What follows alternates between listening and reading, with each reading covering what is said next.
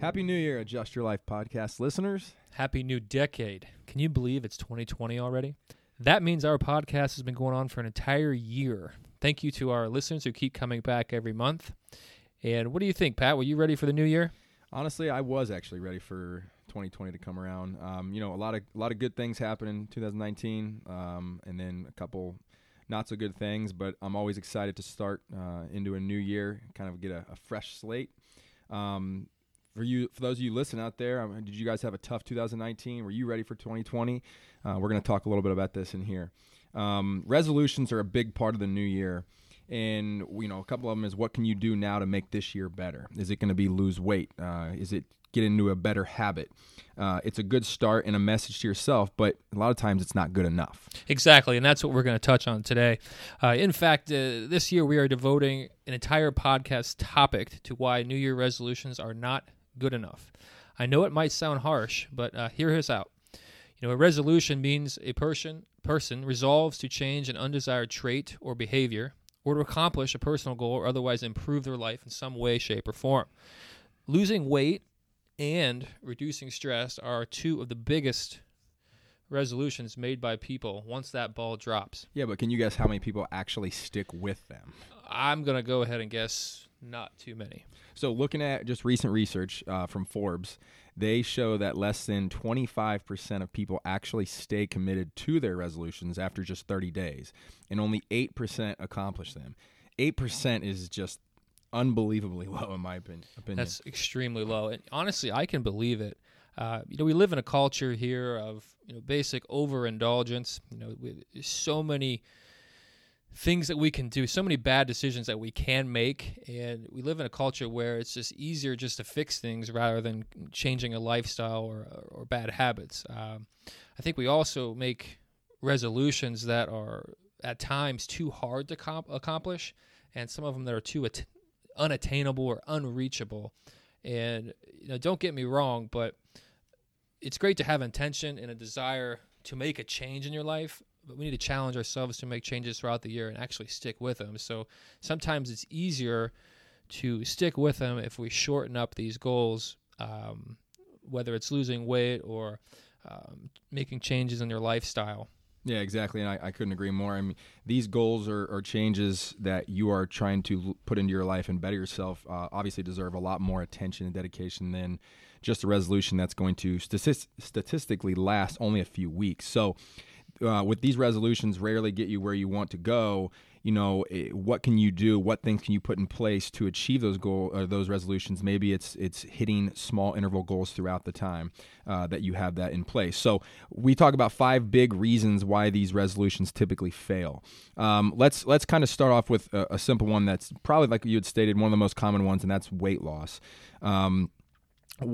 People get so focused on essentially what the end result of that may be, such as, how much your weight you're going to lose or, what we're going to look like when it's all said and done. But I think it's more important, and it's pretty obvious, but more important to focus on the process of actually getting to that end result. And that kind of comes to what I'm going to focus on as the plan. So a lack of a plan essentially will throw you off of any goal. And what I get at with that is, what can you do to put in place that shows the process actually progressing? Little goals that you're attaining. Is it going to be X amount of pounds in a certain period of time? Is it going to be not necessarily the end result? Is it going to be how you feel? Is it going to be changes in dietary aspects? So the process is key. The plan is key, not necessarily in the result, which obviously will come if you stick to it. So. Yes, for losing weight, it doesn't happen overnight. It takes a lot of work. Some suggestions would be, say your end goal is lose 25 pounds. What you should do is actually make shorter-term goals. Hit 5-pound markers. 5 pounds every 6 weeks or every month, and then work into that 25-pound weight loss. If you just focus on the 25. It's much easier to slip off. You might feel really good about yourself losing 15, but then you slack off for a week or two and you're right back down to only losing 10 pounds. Maybe you have different goals. Maybe it's fit into different kind of pants or different size pants, or maybe it's to gain muscle, maybe it's to lose inches, maybe it's a bunch of different things like that. As far as diet is concerned, I think it's reasonable to change your diet you know, every week or every 2 weeks during your resolution plan. For example, you know, I have a lot of patients who, you know, I get so tired of eating just chicken and broccoli. You know, you can't realistically eat that every day, twice a day for 6 months.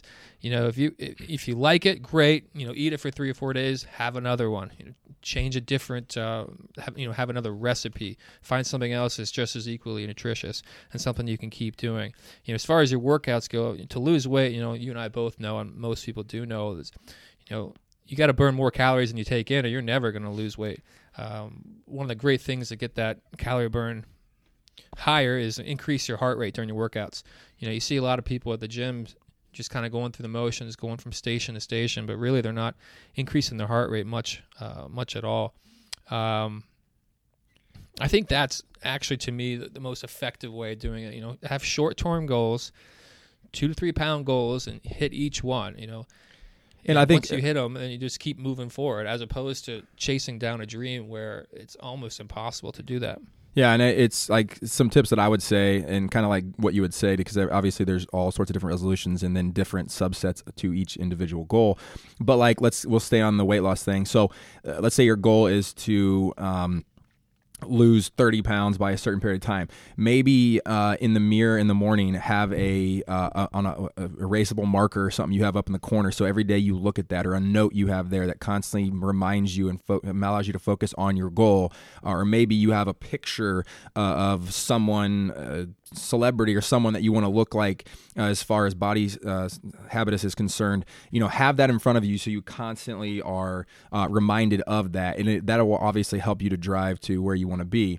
Another big one is, you know, holding yourself accountable is a big part of it. And if it's only a goal between you and yourself, which ultimately it is, but if you tell other people, and is what I was getting at, if you tell your spouse, if you tell your friends, tell different people that you're trying to get to a certain point, there's an expectation on their end for you to get to that goal, which means in a sense, you don't want to let anybody down once you have a goal in place. So it kind of drives you to get to that goal so you can kind of prove to them that you were able to get to that point.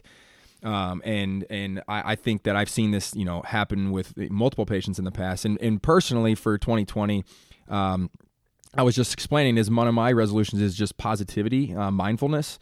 And I think this would kind of parlay into that, because being more positive, believing that I can reach a certain goal, or that you can reach a certain goal, or, you know, having the mindset that I'm able to attain this is going to be a big part of it, because deep down you can make a resolution, but if you truly don't believe you can get to that goal, realistically, you probably won't. And that's probably why it plays into the 90% of people that don't complete their resolution. So, right. And I also think it's very important to reward yourself. You know, we talk about many people with the weight loss resolution is they get stuck in a rut, and then they just kind of forget about it. You know, they cheat a couple times here and there, and then they just kind of fall apart. But, you know, rewarding yourself is key. You know, maybe documenting each milestone along your weight loss, and, you know, treat yourself. You know, if it's losing weight, you probably don't want to use food or use sweets or anything of that nature, but, you know, maybe go on a date, you know, maybe plan a trip, you know, maybe buy something. I think that's what I like to do, is like I reward myself for working out, like buying a new watch or buying a shirt that I always wanted to get. Something like that, it kind of keeps you moving from one place to the next and the next. You know, maybe some new equipment, maybe some new workout gear, all those things that you know, it makes you feel good, but it doesn't hurt you, hurt your waistline, hurt your weight gain or weight loss.